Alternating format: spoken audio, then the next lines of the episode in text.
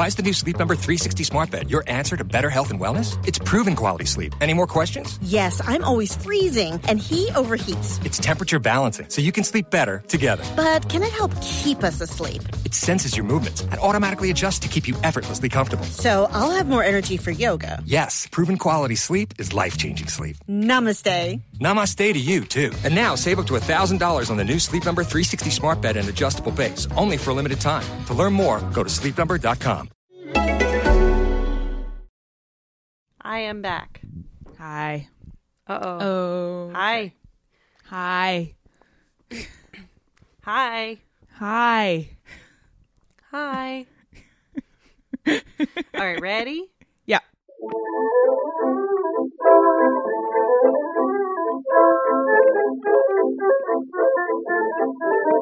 Hello and welcome to Witch Please, a fortnightly podcast about the Harry Potter world. I'm Hannah McGregor. And I'm Marcelle Kosman.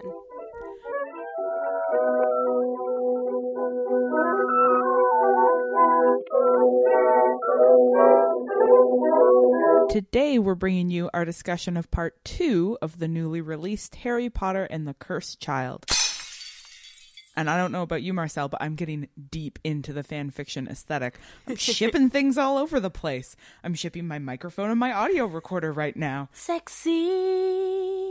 At first, they seemed like enemies, forced to work closely together, but resenting the proximity. But over time, not despite but because of their differences, they found themselves drawn to one another.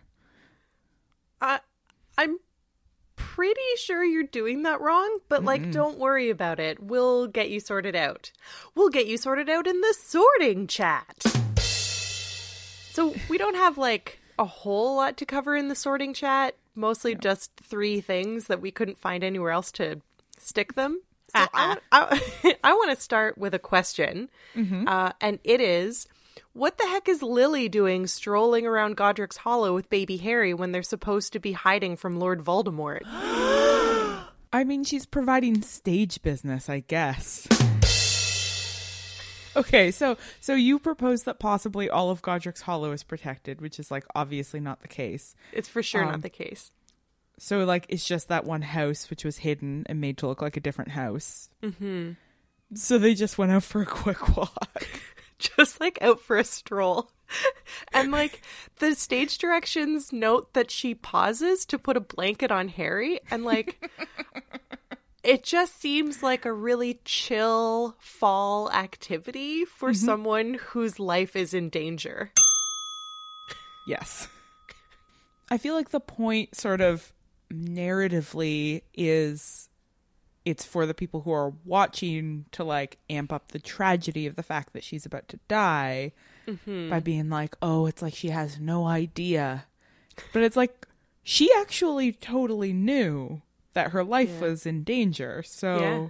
I guess since we're since we're fan fictioning, Sexy. let's imagine like a better scenario that would have amped up the feelings of the audience. Like maybe Lily Potter like pressed against the window, just like gently stroking the glass, looking out at the busy people in the, gross in the street. window. You're People who are- Lily in the window. People who are trapped on the other side of the window. like Lily trying desperately to turn boring household objects into toys for her child because she cannot go out and buy him anything. Yeah. Here's a here's a spatula. Harry. I almost said Elliot because I forgot what we were doing. Oops. Uh, anyway, okay, so speaking of narrative gaps, around the same part of the story, while they're all back in time in Godric's Hollow trying to figure out how to deal with Voldemort's imminent arrival, and Albus suggests that they will be able to find the ingredients to Polyjuice Potion and just brew it right up. And everybody else, like people people take issue with that plan, but not for the obvious reason, which is how long does it take to brew Polyjuice Potion? Like at least a month. Yeah.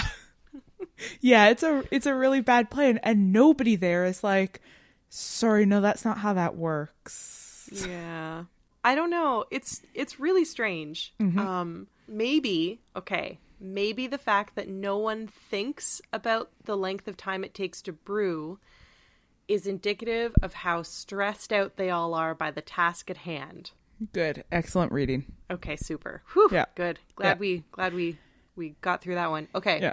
And then the last thing we wanted to talk about is how the whole of history rests on Neville Longbottom. It sure does. I mean, that's the amazing thing, right? So you you're in this dark timeline, C, timeline C, A, B, and C. And in timeline C, Harry is dead, but Harry's death is not what triggered it. What triggered it is Neville's death Yeah. and arguably Cedric's lack of death.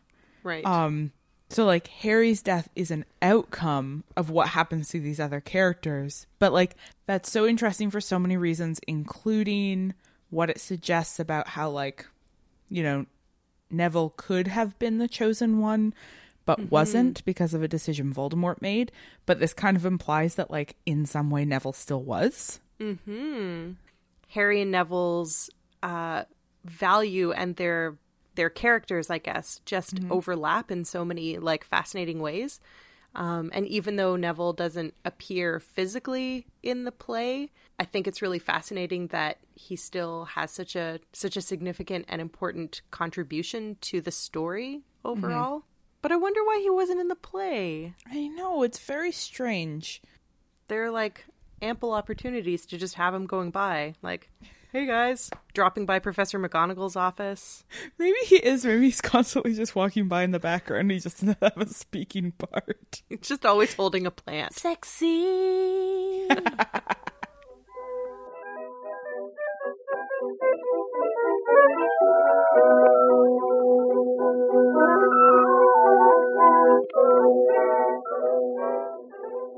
Hey, Marcelle, if you're going to ship two books together, which books would they be? Um, I'd probably ship like two very light paperback books together because the shipping charges would be a lot lower.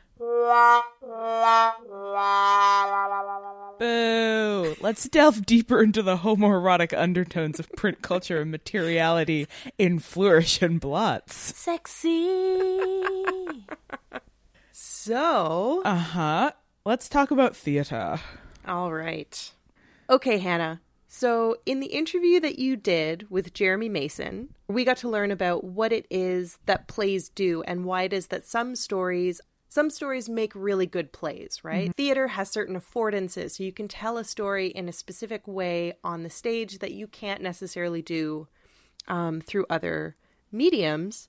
And so, I guess what I'm wondering is what does the theater afford this story? Riddle me this.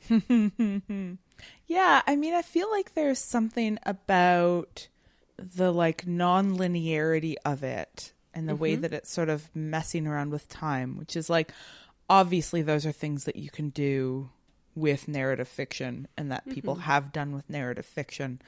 But that sort of like multiple retellings of the same storyline work in interesting ways when you get to see them reperformed mm-hmm. again and again, when you can see a sort of reproduction of the same figures on the stage, but in different relations to each other. Like, I think those kinds of stories are stories that are often told in theater or in film. Mm-hmm. Yeah, so I think there's something about that, like that desire to sort of play out a variety of hypothetical timelines that might work well as a performance. Performance, not specifically theater. Yeah, I I was thinking about this too when I was um sort of flipping back through the various scenes and I was thinking about how um I I wonder if one of the main benefits to telling the story as a play also has to do with like the way in which you can bring the audience into the to the um, experience in a in a slightly different way. So like a really good movie definitely has you like completely invested in what's happening on screen and you forget that you're sitting in an audience. But I was particularly taken with the way that um, it's described when the Dementors come after Hermione in Timeline C when okay, so this is after they've gotten back from aborting the mission to humiliate Cedric Diggory, and it's on page 191. Uh, and the stage directions say Suddenly, from around the auditorium, the feel of the breath of an icy wind. Some black robes arise around people. Black robes that become black shapes, that become dementors.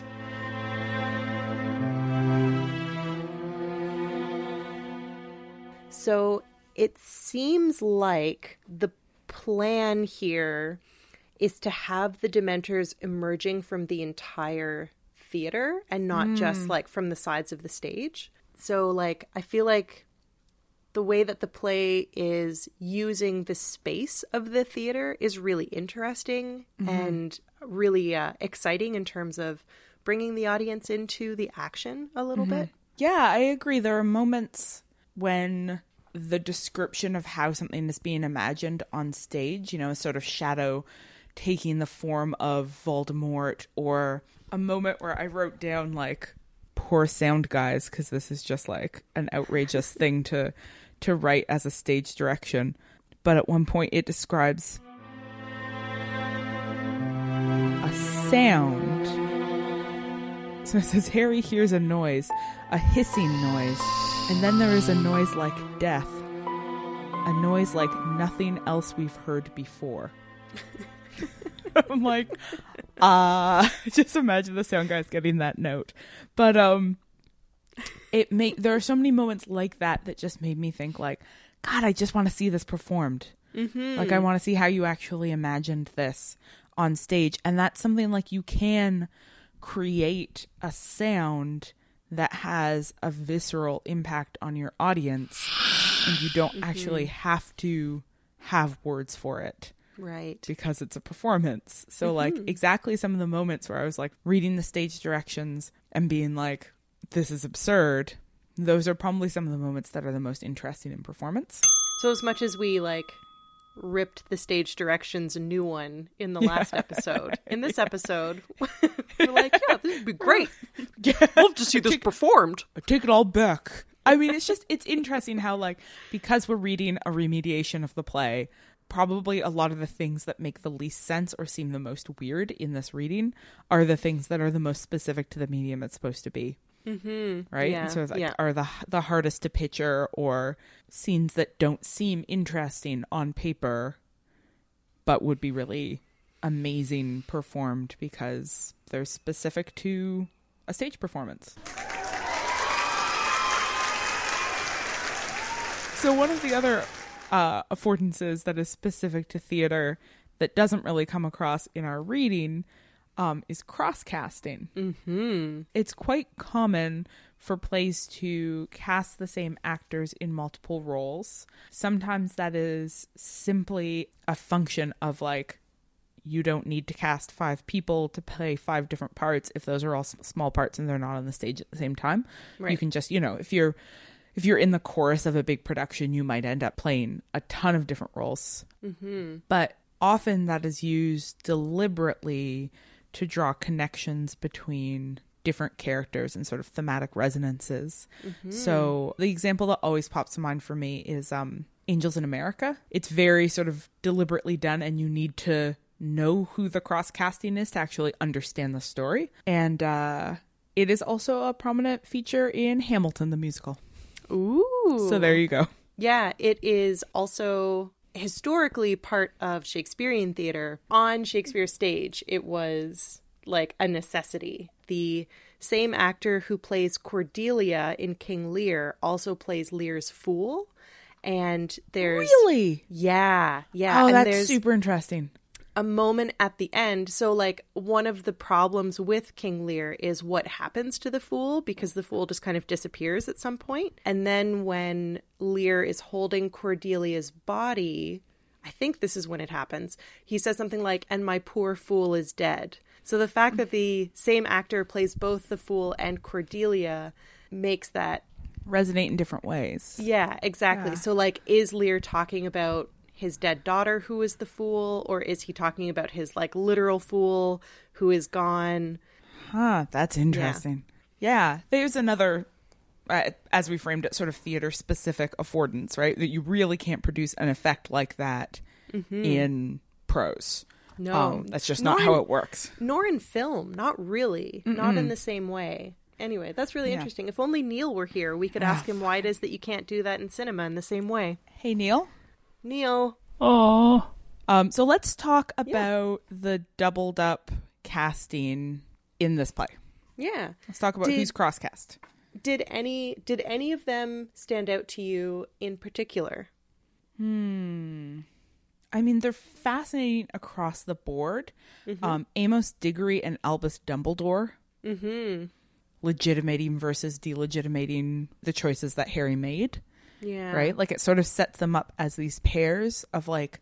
So on the one hand, you've got Amos telling Harry that like he made the wrong decisions and unnecessarily sacrificed people along the way and then you have Dumbledore sort of saying like it only could have played out the way that it did and it ends up being Harry questioning Dumbledore's claim that things had to be the way that they were. Um, I'm really interested in the fact that the trolley witch and Professor McGonagall are played by the same actor because the implication in that for me is that Hogwarts doesn't start at Hogwarts, that the institution begins at platform nine and three quarters. Um, and the like the rage that Professor McGonagall expresses about Albus and Scorpius leaving the train and stuff. The mm-hmm. fact that that's sort of like a natural carryover from the rage of the trolley witch who failed to keep them on there in the first place. Oh, that's interesting. What about Moaning Myrtle and Lily Potter? So I I would have been more interested if the actor who played Lily Potter Sr. also played Ginny. Yeah, I mean it seems like like the more obvious parallel. what strikes you about that? Moaning Myrtle and Lily. like some humanizing like part of the humanizing of moaning myrtle right like she's she's mm-hmm. played so yeah. much for humor in the movies and in the books she's so mm-hmm. much just a like a silly character and what's mm-hmm. done with her in the play like at the textual level is like giving her a full name trying to give her a history trying to take her a little bit more seriously and i think sort of casting Yeah. her as the same actor who's playing you know this very serious very beloved and central character sort of reinforces that Mm-hmm. like here is somebody who is like an actual person Yeah, yeah, definitely. we should maybe stop treating so poorly So I'm also interested in uh, Uncle Vernon, Severus Snape, and Lord Voldemort all being played by the same actor. I think that that's really interesting. Um, and similar, actually, similarly, Aunt Petunia, Madam Hooch, and Dolores Umbridge. Um, I kind of want to put Madam Hooch in brackets because I'm I don't have any particular feelings about that teacher. Um, but they're very similar trios right like yeah, the the aunt and uncle a teacher a villain Mm-hmm. like each of them plays those three sets yeah, exactly. It's interesting, huh? Yeah, I mean, again, when you think about the way that like a reproduction of the same person on stage suggests these sorts of resonances between these different figures, it draws these sort of links between like your life at home, your life at school, the larger political stakes of this world. And it takes those things that like the books have been working really hard to tie together and it ties them together visually by making them actually the same person let's talk about one last instance of cross casting, which is the cross casting of Hagrid and the Sorting Hat. So that's not a cross casting that would have occurred to me. Yeah, I mean, I see them both as these figures that are sort of like institutions of Hogwarts, um, that are sort of established with like the comforting, familiar aspects of Hogwarts. Mm-hmm. You know, that are always there, that help make it orderly, that make it make sense as a space, especially because Hagrid is the one who brings Harry into the wizarding world and gives him his place there. And then the sorting hat is the thing that literally gives you your place in the wizarding world. Right. And so they both seem to me to sort of represent the institution itself. Um, and like what it means to find your place, which is interesting within the play as a whole because a lot of this play is about resisting the assumption that everybody has the same experience at Hogwarts as Harry does, Yeah. that everybody finds their place as easily as Harry mm-hmm. does, right? So the sorting hat is no longer the one that like comfortably places you where you belong, but it becomes this this source right from the beginning, this source of tension for somebody like Albus who really doesn't know where he mm-hmm. belongs. You know, and it's interesting that Albus doesn't seem to have a relationship with Hagrid Yeah. And that Hagrid, you know, mostly shows up in the flashbacks. Yeah, so cross casting. I would be super interested if for anybody who has seen the play, if you wanted to uh to holler at us and tell us about, you know, for example, whether the cross casting is at all visually apparent. Yeah. Like, can yeah. you tell that some of these actors are the same person? Does it sort of strike you when you're watching it? Or is that is there an effort made to cover that up and it feels more like it was just a sort of like we have all these actors, let's use them more than once. See, I'm pretty sure the point of fan fiction is to explore alternative possibilities for actual real characters in your fandom and thus challenge the hegemony of one particular narrative perspective. Not like make your stapler and mug pretend to kiss. Sexy. Still confused? Let's untangle the complexities of shifting narratives in The Boy Who Narrated. Yay, we have so much to talk about in this segment. so I'm going to jump right in with um, something I remember. It's a conversation I remember hearing on some kind of podcast. Okay. Uh, and it was about the new Star Wars movies and the fact that when the Star Wars extended universe novels sort of came in, a thing that they did was expand the universe outwards. Okay. And with the new movies that are being made now, mm-hmm. all of those extended universe novels were declared non canon, and the movies are now the canon. And what the movies do is fixate on that original trio. They continue to center around Luke and Leia and Han and like their children and nieces and nephews and backstories. And it becomes sort of this question, or, you know, what this, whatever podcast this was I was listening to asked was like, why do these new sort of expanded universe stories still so much want to fixate on the same characters rather than actually expanding and mm-hmm. giving us this new perspective?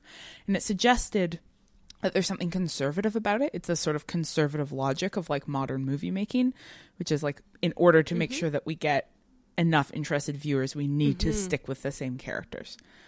And that really like that's what struck me about Cursed Child as a sort of sequel narrative is that it has the similar conservative logic of let's not actually take Albus and Scorpius outside of the original seven books and give them a new story mm-hmm. and add something new to the wizarding world. It's like, let's use the two of them as a device to obsessively circle back mm-hmm. on the narrative of our original three, on teasing out more about that story. Mm-hmm. Um, a sort of yeah this sort of obsessive spooling around the same plot points that makes this feel more like an extended epilogue than an actual new entry Right. in this world Yeah.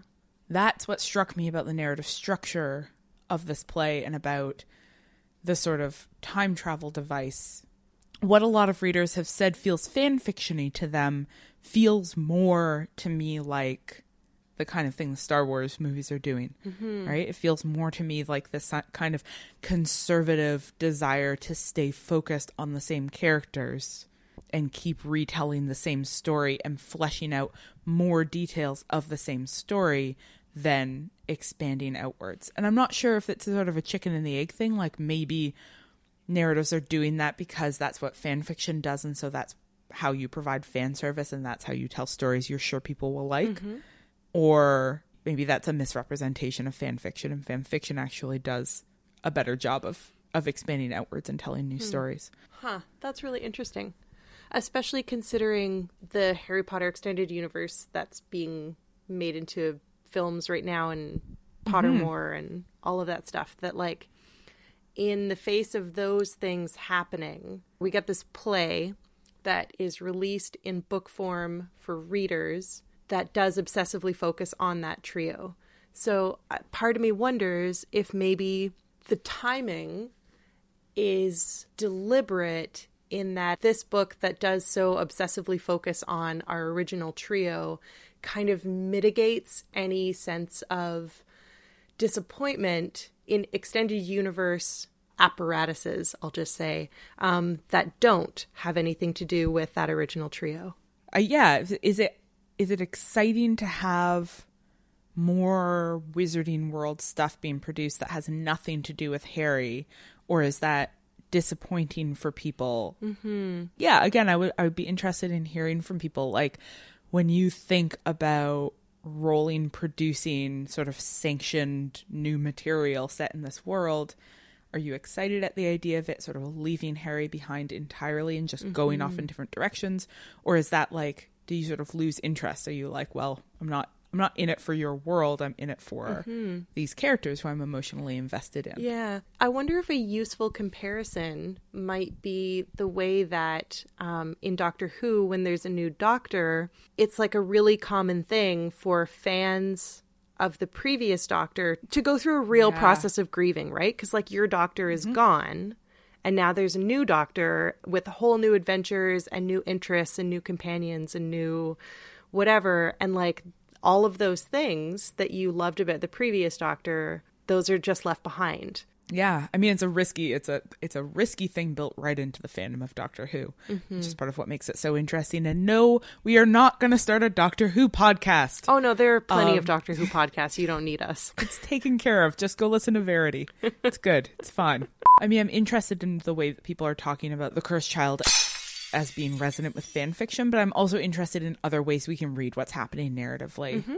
So let's talk more about how the narrative of this play, through its production of multiple alternate timelines, um, sort of introduces some some interesting, exciting new narrative devices. You know, it's doing this thing where it's it's teaching us more about the original books, about our original characters and about our new characters within the play itself by moving them through different timelines and seeing the way that they play out in different ways.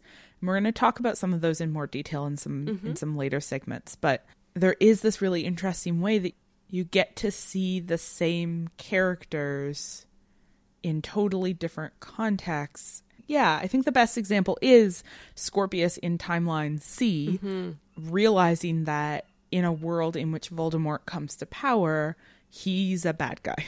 Okay, so Scorpius turns up in Timeline C and discovers that he's like a princeling of of dark magic. Mm-hmm. Um, everybody, he's like really good at sports. I did love that moment when Dolores Umbridge is like going through all the things that he's really good at, and he's like, "Sports? really? Really? Sports? But it's like, who knows how many of us would secretly be good at sports if we were adequately pressured into attempting them. I mean, not me, but certainly not me. No. I'm really interested in what this play is suggesting about the way in which we become who we are. Because if someone as pure a soul as Scorpius can, in another timeline, be a violent, like racist abuser, mm-hmm. that suggests to me that this has everything to do with nurture and not just like with what your biology is. Mm-hmm. It's like we've talked a lot in the past about the way that the original series and the way that this that this play too kind of hinges on the idea of biology as a predeterminant for who you're going to become. Yeah. And I and I feel like this moment where Scorpius visits Timeline C and sees what he could have become mm-hmm. really kind of throws that out the window. Yeah, yeah, it's very much a nurture not nature. Like who Scorpius is is entirely different depending on the world that he exists in. And given a world in which he sort of enters Hogwarts with a set of assumptions already made about him, which is that he will be powerful, um, he will, you know, he will ascend to a position of power naturally. That is the position his father shares. Um, That he will be good at everything because that's the nature of power. That's who he becomes. I mean, it reminds me. I'm, I'm sure I've brought this up before, but I had a, I really I had a professor in my undergrad who, during a class in which we were discussing the nature of evil in the context of Nazism, mm-hmm. suggested that that there are just some people who have the capacity for evil, and that it is the job of civil society to keep those people from having access to those forms of evil. You know, and we were we were having this debate that like what does the rise of Nazism prove? Does it prove that that evil is banal, which is to say that most people don't think critically about the ethical repercussions of what they're doing, that they just do what everybody else is doing no matter what. Mm-hmm. That's the argument that I very much believe Yeah. or his perspective, which is that some people are good and some people are evil, Right. and that good people will always be good, but that evil people need to be controlled. Yeah. I I mean obviously that's a ridiculous idea. Maybe he just doesn't understand how ideology functions and how I- like yeah. what constitutes evil is socially determined. Yeah, Yeah, I know. I know.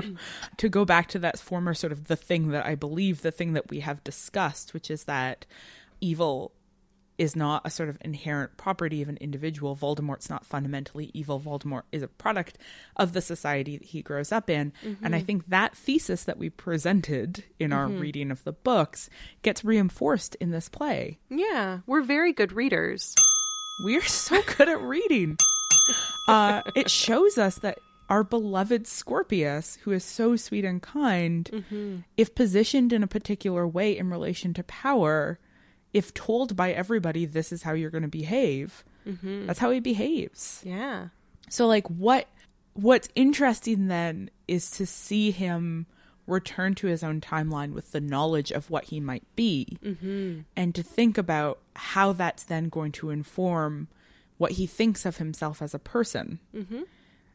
And if there's comparable ways that we can think about our own natures as products of a particular set of circumstances rather than something that is innate to us. You know, Yeah. how would I be different in a different set of circumstances? And how might that induce me to sort of like pause in my assumptions of about who I am as a person? I know for me, I don't actually have to do a whole lot of imagining because I was a very different person before I encountered radical feminism mm-hmm. and saw the light. And if I hadn't had the educational opportunities, and by that I don't mean classrooms, I mean like the the just like the friends and the peers and the workshops that I attended and and stuff. If I hadn't had those experiences, I wouldn't I wouldn't be the person who I am today. I'd be like Timeline A Marcelle. And Timeline A Marcelle is fundamentally less charitable and generous and a terrible ally than Timeline B Marcelle, which is me right now. I guess just in like further evidence of Scorpius being the best, what I find so um, lovely about Scorpius's experience seeing who he could have been is how he how he sees that world. So like he sees timeline C and recognizes that like he's got so much more privilege and so much he's so much more powerful and he's confident and he's popular but he recognizes that the world isn't better When he sees mm-hmm. that, it's horrifying. It's not exciting for him. It's not right like, oh, look, like I'm in a position of power. It's like, dear God, what is this thing that I have in me? Yeah, and th- what he brings back to timeline A mm-hmm. is not uber confidence, although he is a little bit more confident, but it's that he describes himself as being Malfoy the unanxious. Um, which I think is amazing. So it's like the things that make him so endearing to us as readers remain consistent. Yeah. Um, he doesn't allow confidence to stop him from being compassionate. Instead, he just gets a little bit less anxious. Yeah, he's like, I have this capacity to be a brave person. Mm-hmm. What does he learn from that experience? Is like, it's like, oh, also, I'm not inevitably the way that I am. Like, you know, and that might play out in one direction as a like, if given the right set of circumstances, you become a monster. But also like, oh, cool, I actually have the capacity for confidence in me. Yeah. Yeah, just like non inevitability is really interesting as one of the implications of time travel in this narrative, which is particularly fascinating when you set it against the things that are framed as inevitable. Mm-hmm. Yeah. Yes. Um, okay, so let's put a pin in this for a second so that you can complain about the logic of time travel some more. Okay, so this didn't occur to me uh, when we were talking about time travel last time, but all of a sudden, what I'm really wrestling with, with this idea, again, this comes back to me just like not being able to cope with there being multiple timelines. That's just not mm-hmm. a thing that I can wrap my head around. So, Scorpius, his physical body moves from one timeline into another. So, timeline C Scorpius is a real human creature, mm-hmm. but then isn't there anymore mm-hmm. And is replaced by this Scorpius. So here's why this confuses me so much, okay? Because time travel is not real. I know, mostly because time travel is not real. But here's what super confuses me it presupposes that Scorpius's conception, gestation, and birth were all 100% in sync with Scorpius timeline A's conception, gestation, and birth. Mm-hmm. Because otherwise, how can the one replace the other? Yeah. They're different. Like, they have, they just are different. Ah. yeah, I mean the assumption that like in this completely different universe the same person would still exist at all is silly, right? Yeah. That like he would have been born at the same time and have the same name and look the same like that's all that's all actually quite absurd, but that's just a narrative conceit. Yeah. The implications of Scorpius turning up in this timeline and replacing other Scorpius is also goes back to your original understanding of time travel, which is like the timelines match back up. Mm-hmm. So it's not that he's multiplied into multiple selves.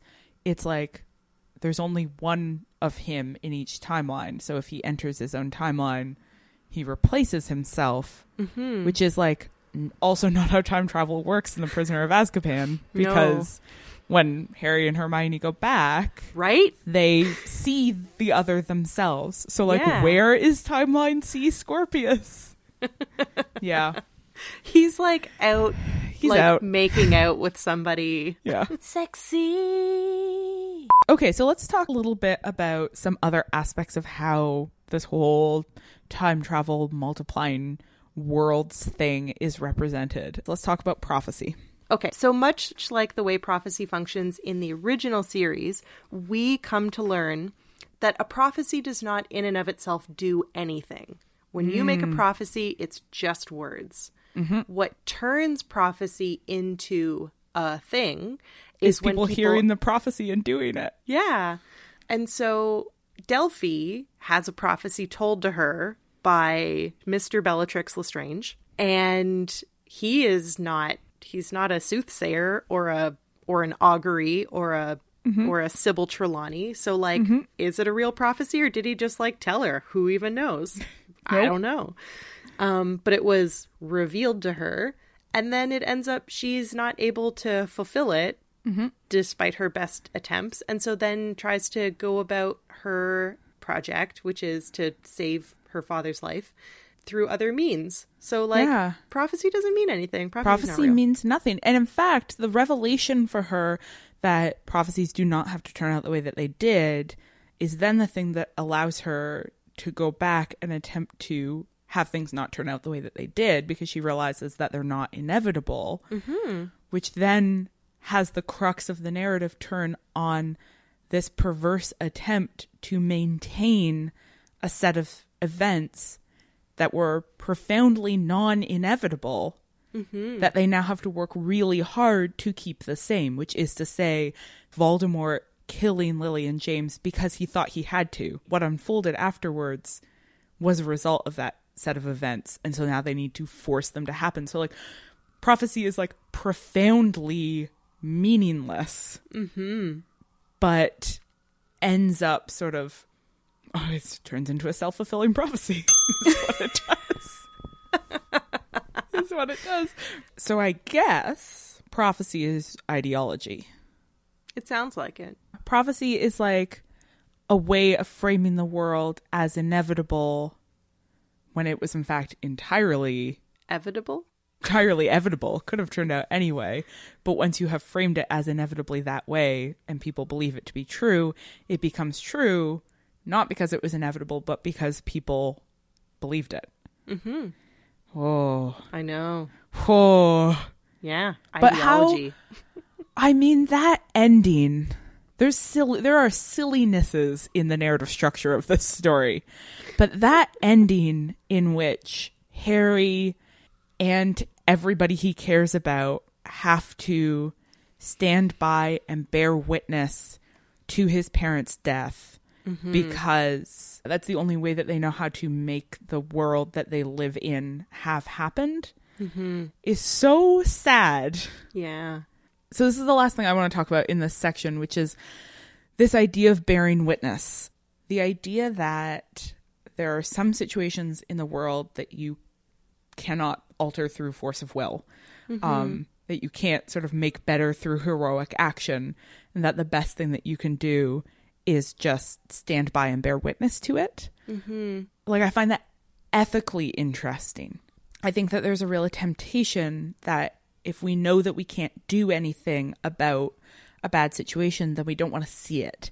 We don't want to think about it. We'd rather turn a blind eye to things that we can't change because it feels too hard to Yeah. look at things that are really ugly and not be able to do anything about it. Like we want to be able to fix things. We want that fantasy of power. Um, and some things you cannot fix. And so there is this there is this sort of ethics at work in like looking at what you cannot fix and just seeing it.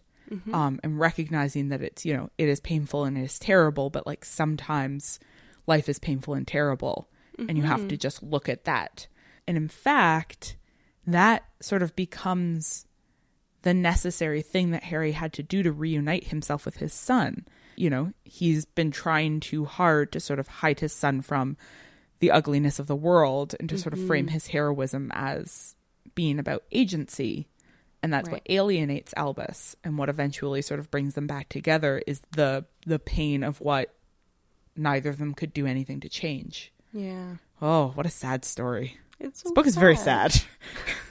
I think part of what is also really interesting about this, Mm-hmm. um, in relation to time travel, is that in some ways we can also think of this as functioning as a kind of metaphor for what we do with our past traumas, right? Mm-hmm. You can't change the things that you have experienced in your past. All you can really do is is bear witness to those things. Yeah. And what this play seems to suggest is that you get through those by having a community of people who love and trust and support you, and who you can then love and trust and support in turn. Yeah.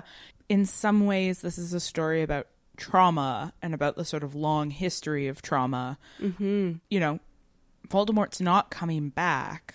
Harry just hasn't been able to work through what you know that set of experience has has done to him. He says at the end that you know Voldemort might be out of his life, but he had yet to get him successfully out of his head. Yeah. um, and that the thing that helps him work through that is reliving that like originary traumatic moment with his entire community around him to help him right? And he says you know there's that line where delphi says to him like you're not strong enough to fight me by yourself. And he's like yeah no i know i'm not but i i never fight by myself yeah. right? And like that final fight is it's not actually the climax. The climax is the non-fight of mm-hmm. watching his parents die and what it means to have his community there to make that possible for him to sort of work through it and the way that mm-hmm. sort of collectively working through that moment of trauma becomes an opportunity for that community to become closer to each other Mm-hmm. It's really it's a really lovely story about ways that we can work collectively work through trauma.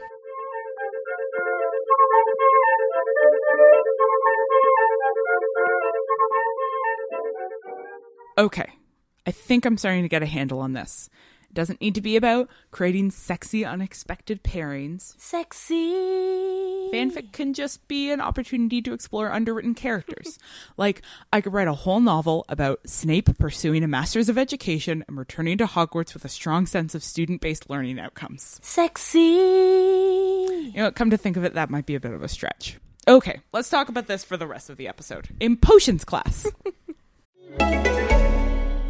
Why is the new Sleep Number 360 smart bed your answer to better health and wellness? It's proven quality sleep. Any more questions? Yes, I'm always freezing, and he overheats. It's temperature balancing, so you can sleep better together. But can it help keep us asleep? It senses your movements and automatically adjusts to keep you effortlessly comfortable. So I'll have more energy for yoga. Yes, proven quality sleep is life changing sleep. Namaste. Namaste to you, too. And now save up to $1,000 on the new Sleep Number 360 smart bed and adjustable base, only for a limited time. To learn more, go to sleepnumber.com.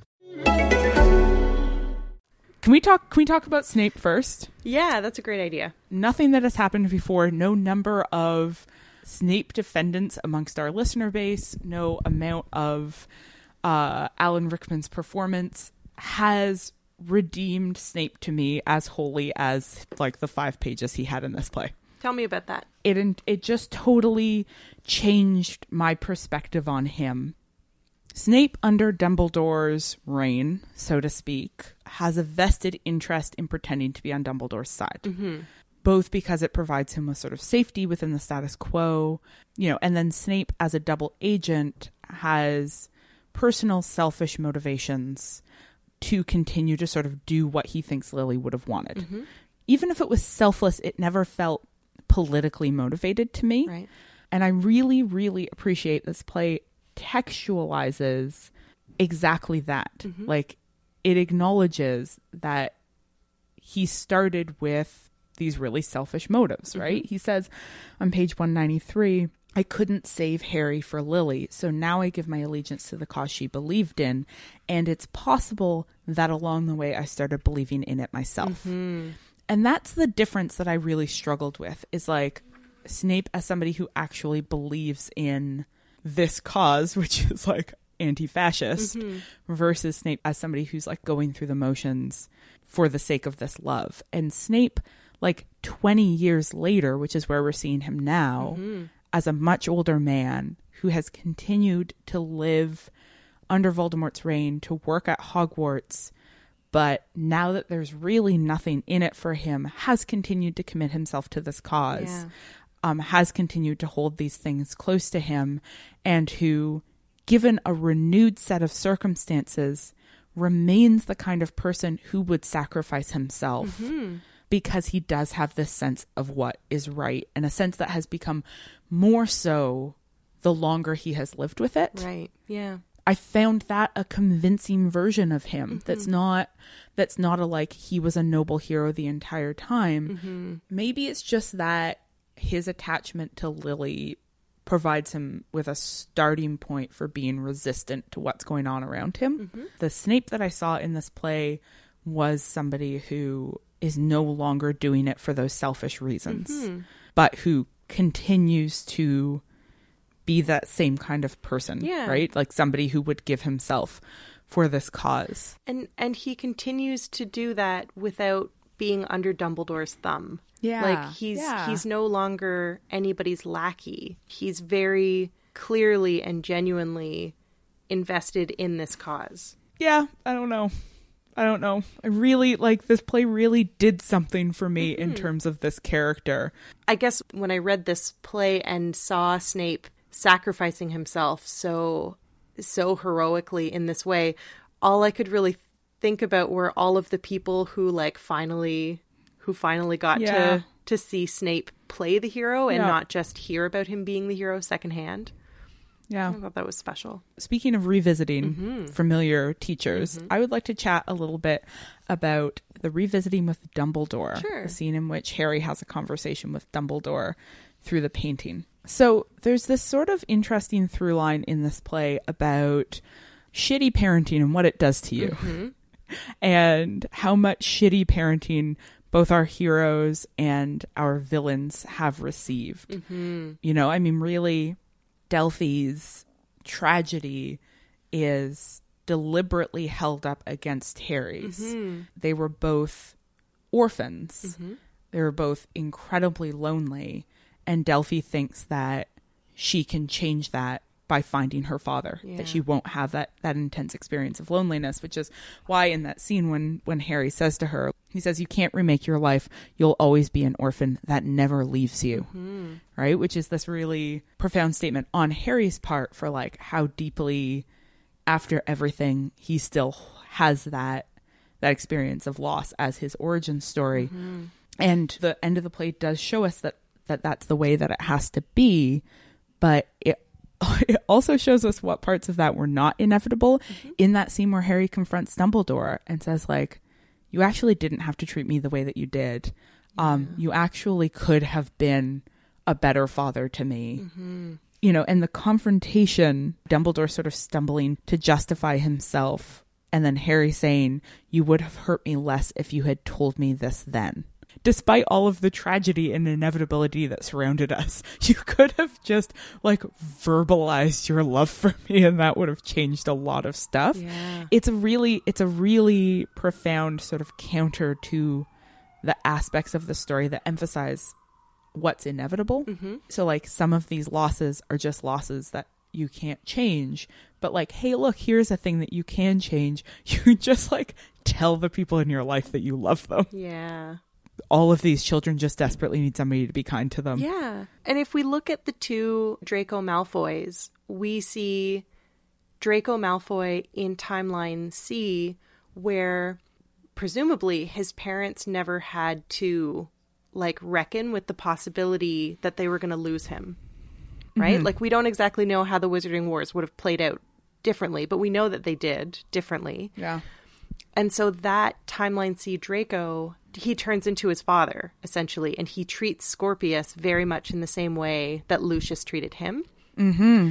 Essentially, what that's saying to us is that without parents reaching out to their kids, without parents like showing their children that they love them and not just like that they want the best for them, whatever that means in any particular circumstance, Yeah. that like you like that's what turns your children into monsters. Let's all just start using the cursed child as a parenting manual. yeah. Or like What what, not- not to do. what not to do, how not to parent. not sure how to do it right, but don't do any of these things. Yeah.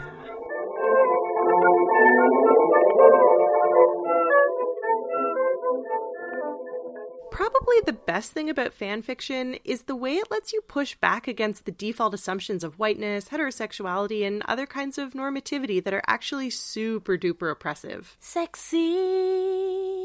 So let's take a walk outside hegemony in the Forbidden Forest. I was trying to figure out a way to build a joke in there about how this play really shows us how radical fan fiction can be by continuing to recenter two white men.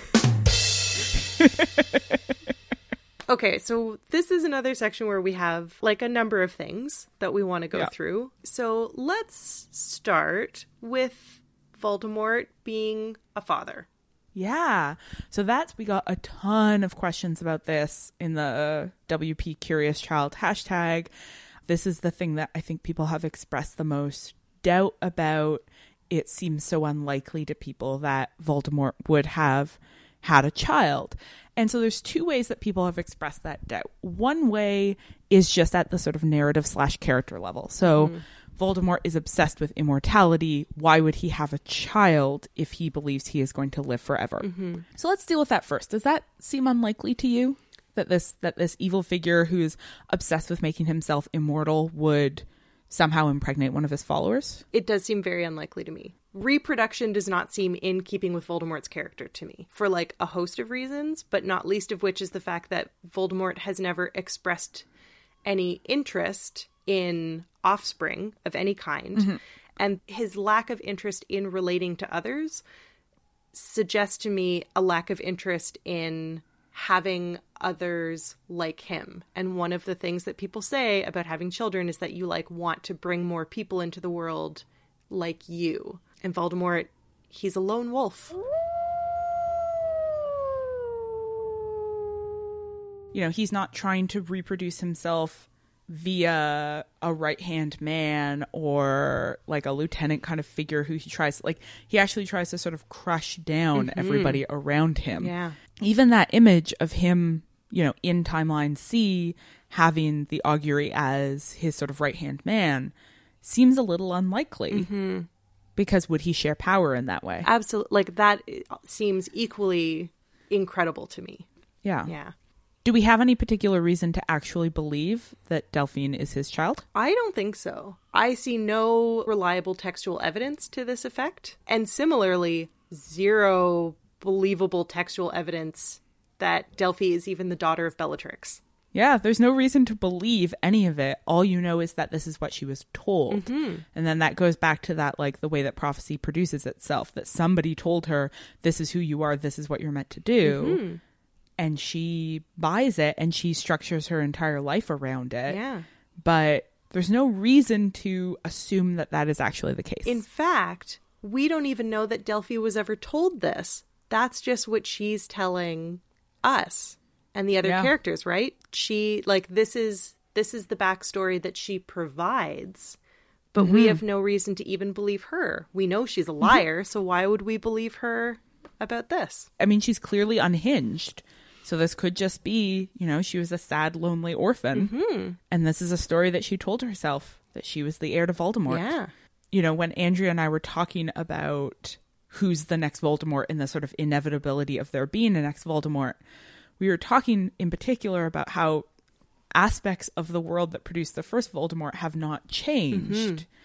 And that's exactly the context in which Delphi was produced as the next one, Yeah. which is that the wizarding world continued to be set up around these structures of like who's in and who's out, who's welcomed and who's not welcomed. Mm-hmm. And she felt lonely and estranged from everybody around her. Mm-hmm.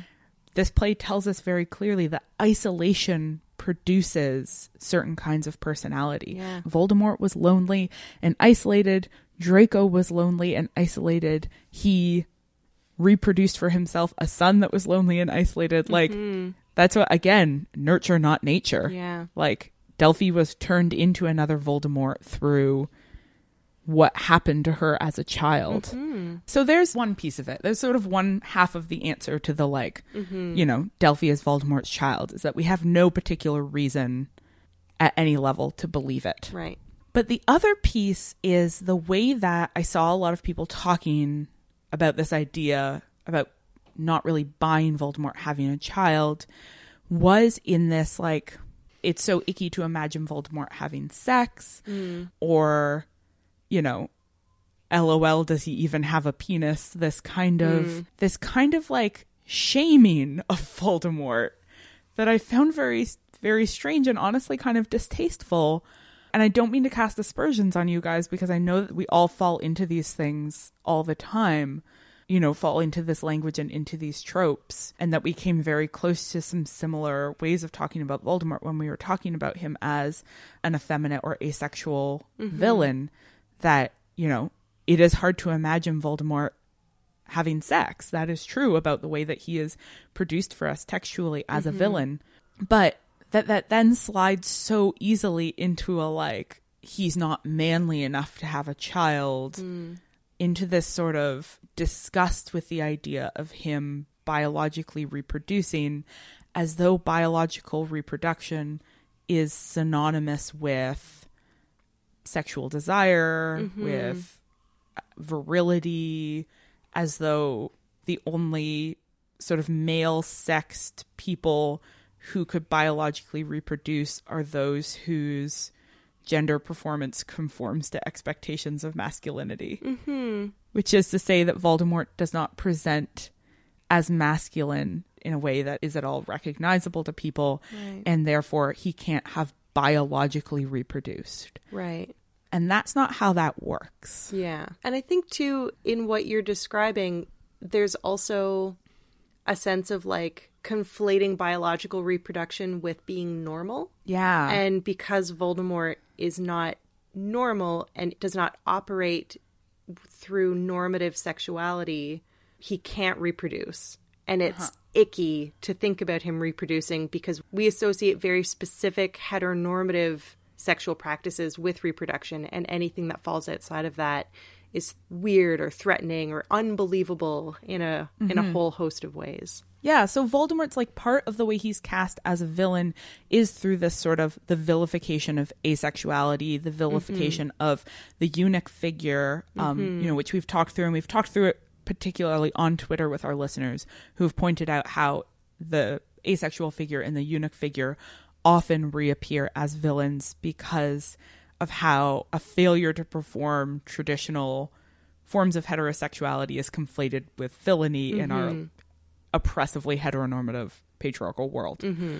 But this sort of to then take that and say like it's laughable to think of Voldemort having a child actually reproduces the same set of tropes mm-hmm. that resulted in Voldemort being represented the way he is in the first place. Yes. We need to take this particular kind of step back and be like when I doubt that Voldemort could have a child, how am I taking for granted the oppressive stereotypes that are being used to depict Voldemort as a villain in the first place? Mm-hmm. Funny how things come full circle like that, huh? Man, they sure do. So there you go. So I don't think it makes narrative sense to picture Voldemort wanting to have a kid. I agree with that critique. I don't think narratively we need to assume that it's true that mm-hmm. Voldemort have, had a child. And three, I think that we need to be cautious about how we express our doubt about Voldemort having a child in the first place. Mm-hmm. So it's a tricky, it's a tricky little tangle of a narrative situation that this play has created. Yes. Okay. So while we are talking about normativity and the heteropatriarchal structures in which we operate, why don't we also talk about the default of whiteness? Yeah, yeah. Let's talk about that thing. So so our mutual friend Chris Chang Phillips texted me one day to say, "Hey, did you know that the actor who plays the Sorting Hat and Hagrid is also black and there was no international outcry about that?" And I was like, "Whoa." Yeah, So I think it is extremely exciting that the actor who plays a man who is part giant is black because I think that so much in our fantasy literature and in our fantasy films and now also fantasy plays, whenever we have a fantastic character, they default to white unless mm-hmm. their racial or ethnic makeup is in some way part of their fantasticalness, right? Yeah. So with the goblins, their Semiticness is part of what makes them goblins. And with the centaurs in the film, the indigenous tropes that they use to create the centaurs are used to like represent their naturalness and their like mm-hmm. wildness and non-civilizedness, right? yeah, Whereas like in the fucking Lord of the Rings movies, the the elves are like the whitest thing you've ever seen, right? so white, and the racialized characters are are monstrous. Exactly. Like Yeah. we don't we at this time live in a world that is so steeped in white supremacy that even in our fantastic creatures, the default is white. It is impossible to imagine and it's obviously not impossible. Huge scare quotes around impossible. It's impossible to imagine like racially diverse elves. we come back to this whenever we do Jew Watch. Mm-hmm. So there you go. Do, do, do, do, do, do, do, Jew Watch. There's some goblins referenced in this part of the play. yeah. But like the larger point that we're making there is the way that fantasy tropes are steeped in white supremacy mm-hmm. and then get depoliticized by fans of fantasy who just say like, "Oh, well this is just a fantasy trope," mm-hmm. as though those things emerged out of thin air and didn't mm-hmm. emerge out of a world. Claire and I were talking about this yesterday about the way that people defend fantasy worlds by saying, well, that's just how it is, as though mm-hmm. that world wasn't invented by somebody Yeah. who could have invented it differently. Yeah. Okay, so to get sort of back to talking about Hagrid, I guess Yes. the reason why I was so tickled to discover that Chris Jarman plays Hagrid is because he happens to be part giant and his blackness is not the motivator behind that. Mm-hmm. Right? It is that he is a partially fantastical figure who happens to be black. And mm-hmm. I feel like that is something that we are in desperate need of. And it would be Yeah. so great if more mainstream fantasy writers could start doing that. Yes. Hardcore yes. Oh, Yes. but also while we're on this topic, maybe we should have a conversation about why it is that um, Hagrid being played by a black actor wouldn't cause an international outcry in the way that Hermione, played by a black actress, does. I think part of it is the fact that if Hermione is black, then Ron and Hermione have an interracial relationship that is very threatening to a lot of white people. Yeah, I mean, Hagrid's not one of our main characters in the same way. Mm-hmm. Part of it, I think, is just like a protagonist issue. And I think what happened for a lot of white readers, you know, when they found out Hermione was being cast as black, was like, how dare you? I defaulted to assuming that she was the same as me because that's a privilege I always have. Mm-hmm. And you're taking that away from me. Mm-hmm. Whereas I'm sure far fewer readers imaginatively place themselves in the position of Hagrid. Yeah, The like old relatability trap. Yeah. So I don't actually know what the ethnographic makeup of the angry racists is, but I'm curious whether a lot of them were angry white young women who really identified with Hermione because of the lack of sub- substantial female characters in mainstream narratives, maybe. Yeah. Not an excuse, ladies. No.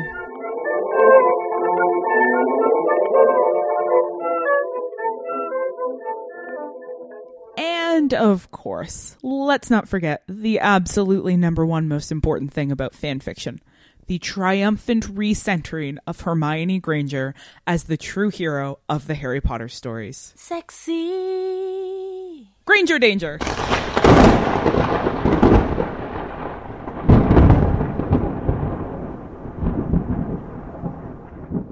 So let's talk about Timeline C Hermione. Timeline C Hermione is obviously the best. Yeah. So, like, we talked about Hermione as spinster and our issues with Hermione as spinster in the last episode, mm-hmm. but this one really counters that. It shows us that, like, a childless, unmarried Hermione is not inevitably a spinster. Mm-hmm. She was just a spinster in this one particular set of circumstances because in timeline C, she is a revolutionary, mm-hmm. and the stage directions make it very clear to us that, like, She looks good. Hermione thrives as a revolutionary, mm-hmm. perhaps more so than any of the other identities we've seen her in. Hmm. Mm-hmm. Um, which is fascinating to think that, like, if there is a calling that she had, it was to be a warrior. Yeah. Yeah. And you know what else that suggests is that the thing that is the most toxic to like Hermione as a powerful figure is just like banal heteronormativity. Yeah, that like what makes her bitter in timeline B is not having an unfulfilling life, but being unmarried and childless in this really boring world where mm-hmm. that's the expectation and that's the status quo. Yeah. She's unfulfilled because she has no venue for her own remarkableness. Mm-hmm. Exactly. You know, in timeline A, she's running things. Mm-hmm. And in timeline C, she's in this position of like constantly having to sort of work against the status quo. And both of those give her adequate outlet for just like her sheer quantity of brilliance. Maybe the heteropatriarchy should be crushed. Sexy.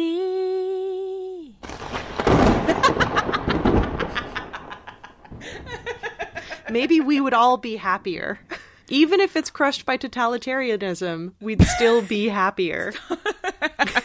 Let's talk about the degree to which totalitarianism does or does not crush the heteropatriarchy in Timeline C. Okay. Because Hermione and Ron are still in love. I mean, you can't help who you love, Hannah. okay, so Hermione and Ron are still in love, but they don't bother with normative expressions of romance. I guess what I guess what what thrills me about this timeline so much or about my ability to read this as being outside the boundaries of normative heteropatriarchal relationship structures is that Hermione and Ron still love each other deeply and are still able to like take care of each other and thrive together and live and work together but in a way that is so completely opposite to how we understand relationships to function under a system of heteronormative patriarchy. Mm-hmm. Yeah. It might be a revelation to Ron that Hermione loves him because when mm-hmm. she says that she loves him and has always loved him, he's surprised. Mm-hmm. But you know, the fact of the matter is that that intimacy remained. Mm-hmm. That they, you know, they continued to work together. They continued to be close partners through this entire business when there was no time or space for traditional forms of relationships. And I mean, like, there might have been some time. Yeah. I really like how between the three timelines, Hermione is the one who gets the most variety. Like Ron is pretty Ronish from timeline to timeline. He's like a little more beaten down in one than the other, a little more conservative. Mm-hmm. And Harry's just alive or not. Ooh. Yeah. But like Hermione becomes these radically different people from timeline to timeline. And that's so interesting to me because it suggests so much more potential in her as a person. That she has so many Yeah. completely different things that she could turn out to be. Mm-hmm. You know, she's not stuck on this on this one very particular path. Hermione is as Minister of Magic, like Hermione loves like rules and organization, and I'm sure she's very happy in that role. But I bet that I bet that that role is a lot less fulfilling mm-hmm. than being a revolutionary. I bet. Did her portrayal in this play shift anything? Any of your thoughts about her? Any of your impressions of her as a character? No, should it have? Did No. it for you? no, no, it felt very, very in key. I'm trying to think of like there are characters who my perception of them was changed through watching how they played out. Snape is one, Draco is one. Mm-hmm. You know that I sort of learned new things about them, and they became complicated in really productive ways for me. Mm-hmm. And it's interesting how like watching Hermione through all these different timelines. I still felt like, yes, this is the Hermione that I know and love. Oh.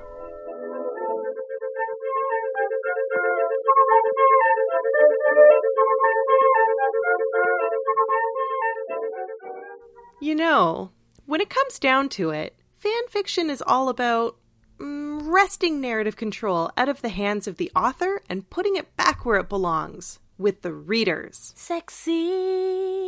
In that spirit, let's let our listeners take the reins and answer some of their pressing questions in Final Revisions.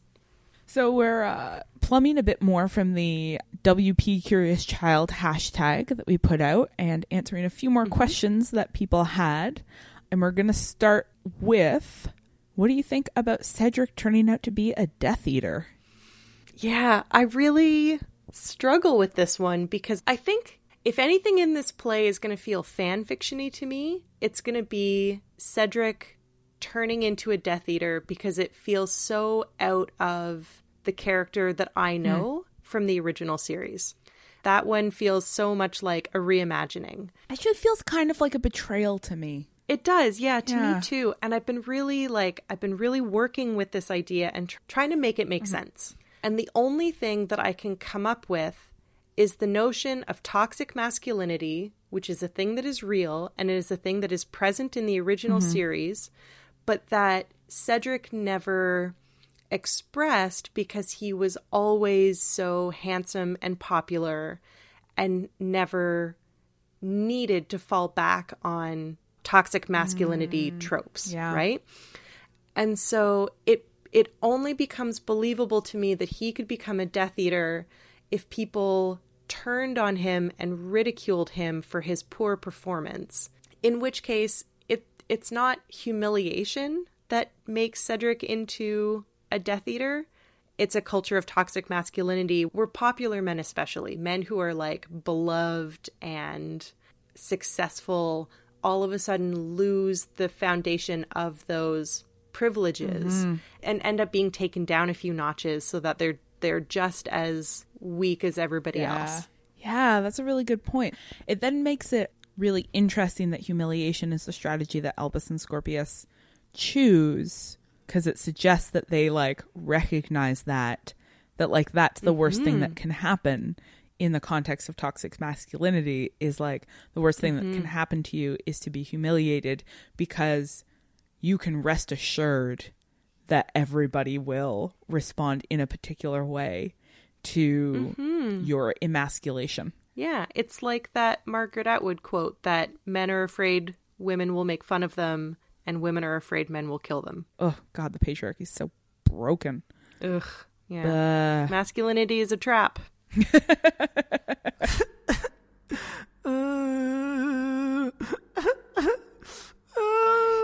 so, speaking of masculinity being a trap, let's talk about a narrative trap that we are set, which is the fact that Delphi is a daughter and not a son, mm-hmm.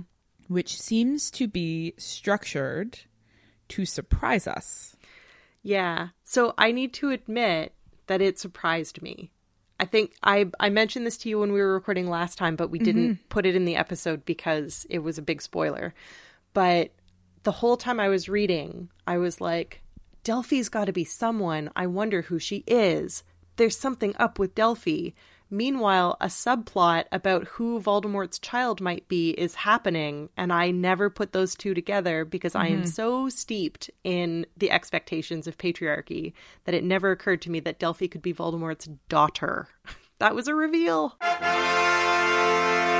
because you think, you know, the child of Voldemort, the heir of Voldemort, and when you think of an heir, you think of a son Yeah. Because that's how inheritance has worked.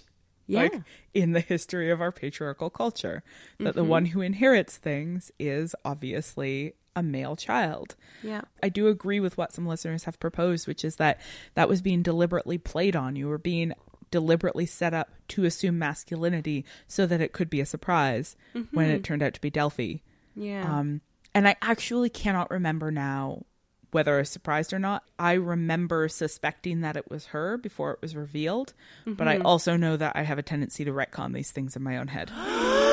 Mm, okay. And like once I actually know how a narrative turned out, to then go back and be like, I always knew that was how it was going to turn out. right, right, right, right. So that's why I, I often record my reading process as I'm going to like keep mm. myself reliable. Mm-hmm. Um, I was I was telling you earlier that I often record where I cry as I'm reading because after the fact I like won't remember having felt that way in that scene. So um so I actually can't say one way or the other, but like I absolutely agree with some listeners reading of that as having been set up to surprise us. Do you think that there's any other significance in her being a daughter, not a son?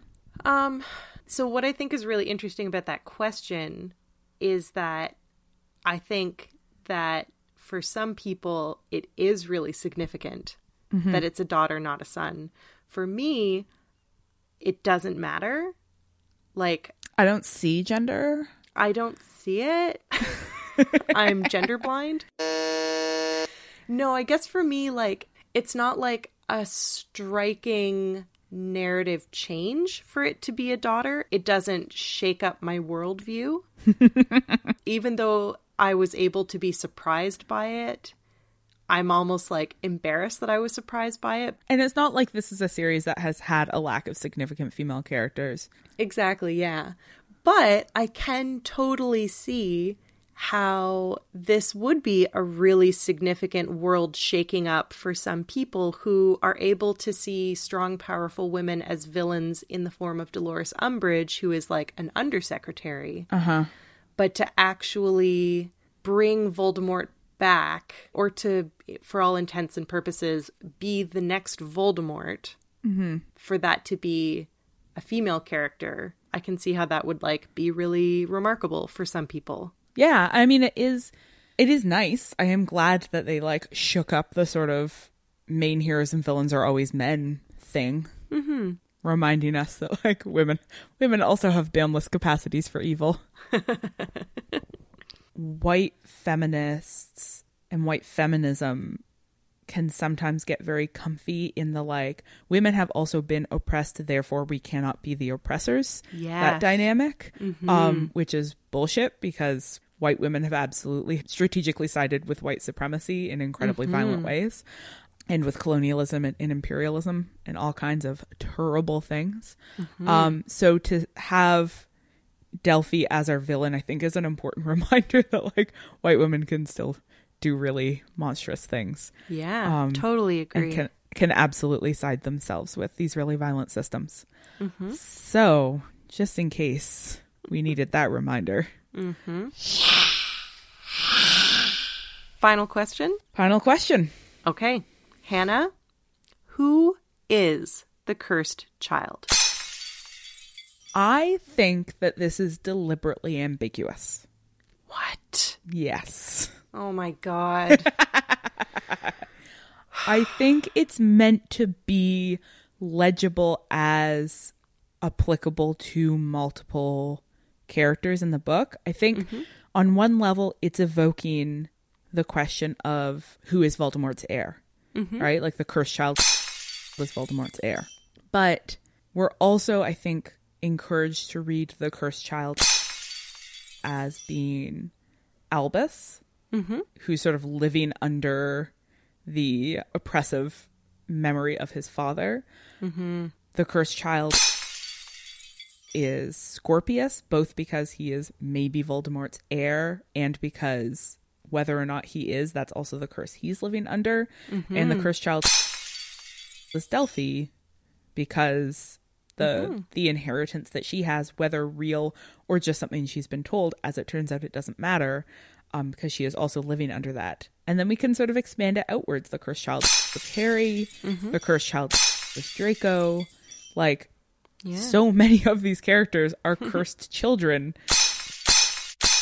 in the sense that they were set up in these situations that like damaged them in ways that they will carry with them through their lives. Ooh.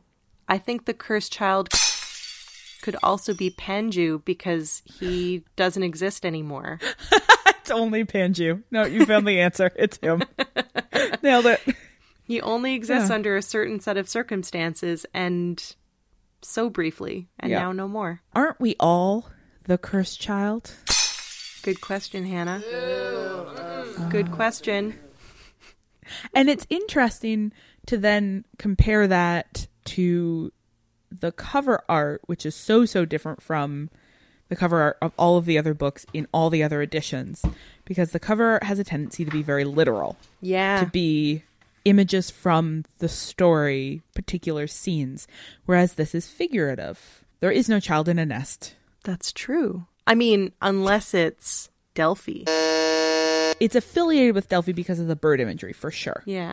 right? She's the Augurey. Um, and I think that's the strongest reading is that Delphi is the cursed child.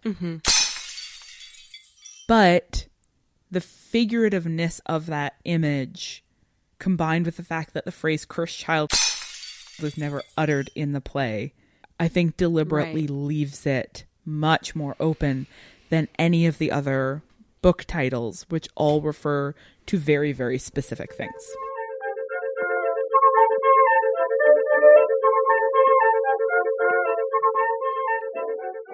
Thanks, dear listeners, for joining us for episode 15B of Witch Please. The rest of our episodes are, as always, available at ohwitchplease.ca.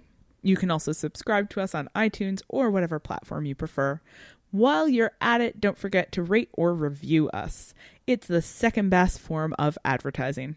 You know what the best form is? Declaring your nerdery far and wide by sporting a sweet piece of merch.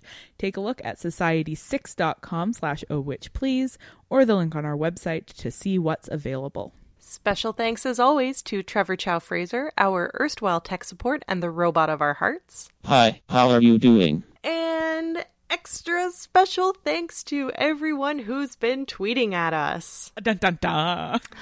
Jade Constable, Last Ald, Ms. Megan, Cyclone Chloe, Ephion G, Strictly Pod, Elborgon, Crystalla P, Scriptorium Girl, Caveats Decorum, Taylor W. Driggers, Oswin, Team Hobbyhorse, The Asty Asha Hurton, Kiss Me Hardy, Rach Rach, Vic Jones, Stephocracy, SG Wingo, Sarah Sherwood, Laura Bang, PGH in Red, Say Wooster, Triceratop, Molly Flood, Kingslam, Mars's Wisdom, Matt L.A. Schneider, A Gold Ship, Virginia Wolf, Just Malins, Yasmin Hilliam, Emma H. Barker, Instant Dreams, Duchess Cadbury, Sophie Biblio, Karina Saurus, All of the Things, Lily Actually, Ranged Lunatic, McKinney James, Mad Peterson, Smarakuya, Veronica UK, student of Wim Masha Dutois, Army Boy 0787, Rosie Morgan 96, JG Fool, Amanda Finlaw, Natalia Kismet, Chillin Kristen, Anna Mulligan 7, Pewter Wolf 13, HP Sacred Text, Mayal, Nana Luna, MW Boyce, Hello Alex, Tamar Atkinson, Mimi Roning, Sophie Peppy, Curious Fox Books, H. Cassidy, Bronwyn Fay, Ashley R. Guillory, Katarina Hoven, Emily Hoven, X626, Mad Hat 106, Liz Fa, Honking Daffodil, Alan Matley, She Makes Podcast, Alyssa KB, Mar Shameless, which is my stage name, Fandom's Teapot, Liza Kate, All Mad Here 27, CC Streeter,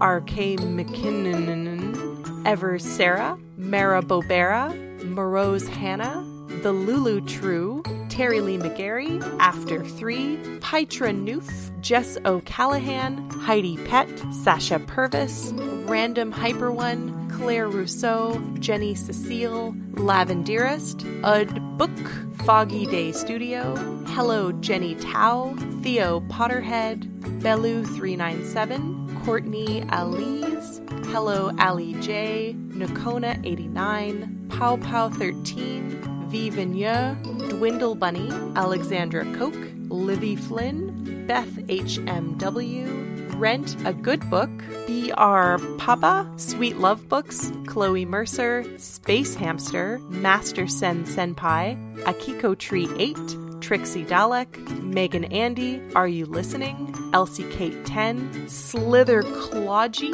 Amy Liz, Schneider Ann C, The Purple Coffee, I Am Golden Holden, Women at Warp, Meryl Kate, Seepers D, My Book Jacket, Lee Bick, Sierra Love, Monobo, Pink Lemonade, Jane Burgess, Hannah Jade, Rosemary Pip, Kat Morissette, Thomas J. Bayless, Sophs Why Not, Emily Sargent, Caitlin Sykes, Amy Ripley, JV Purcell, Literary Elena, Rinnick88, Lloyd Pancakes, and Moon of Morris.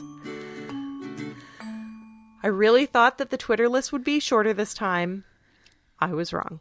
We are back in minisode mode for a while, witches, so this is a good time to let us know if there are any topics you're just burning for us to touch on. Sexy.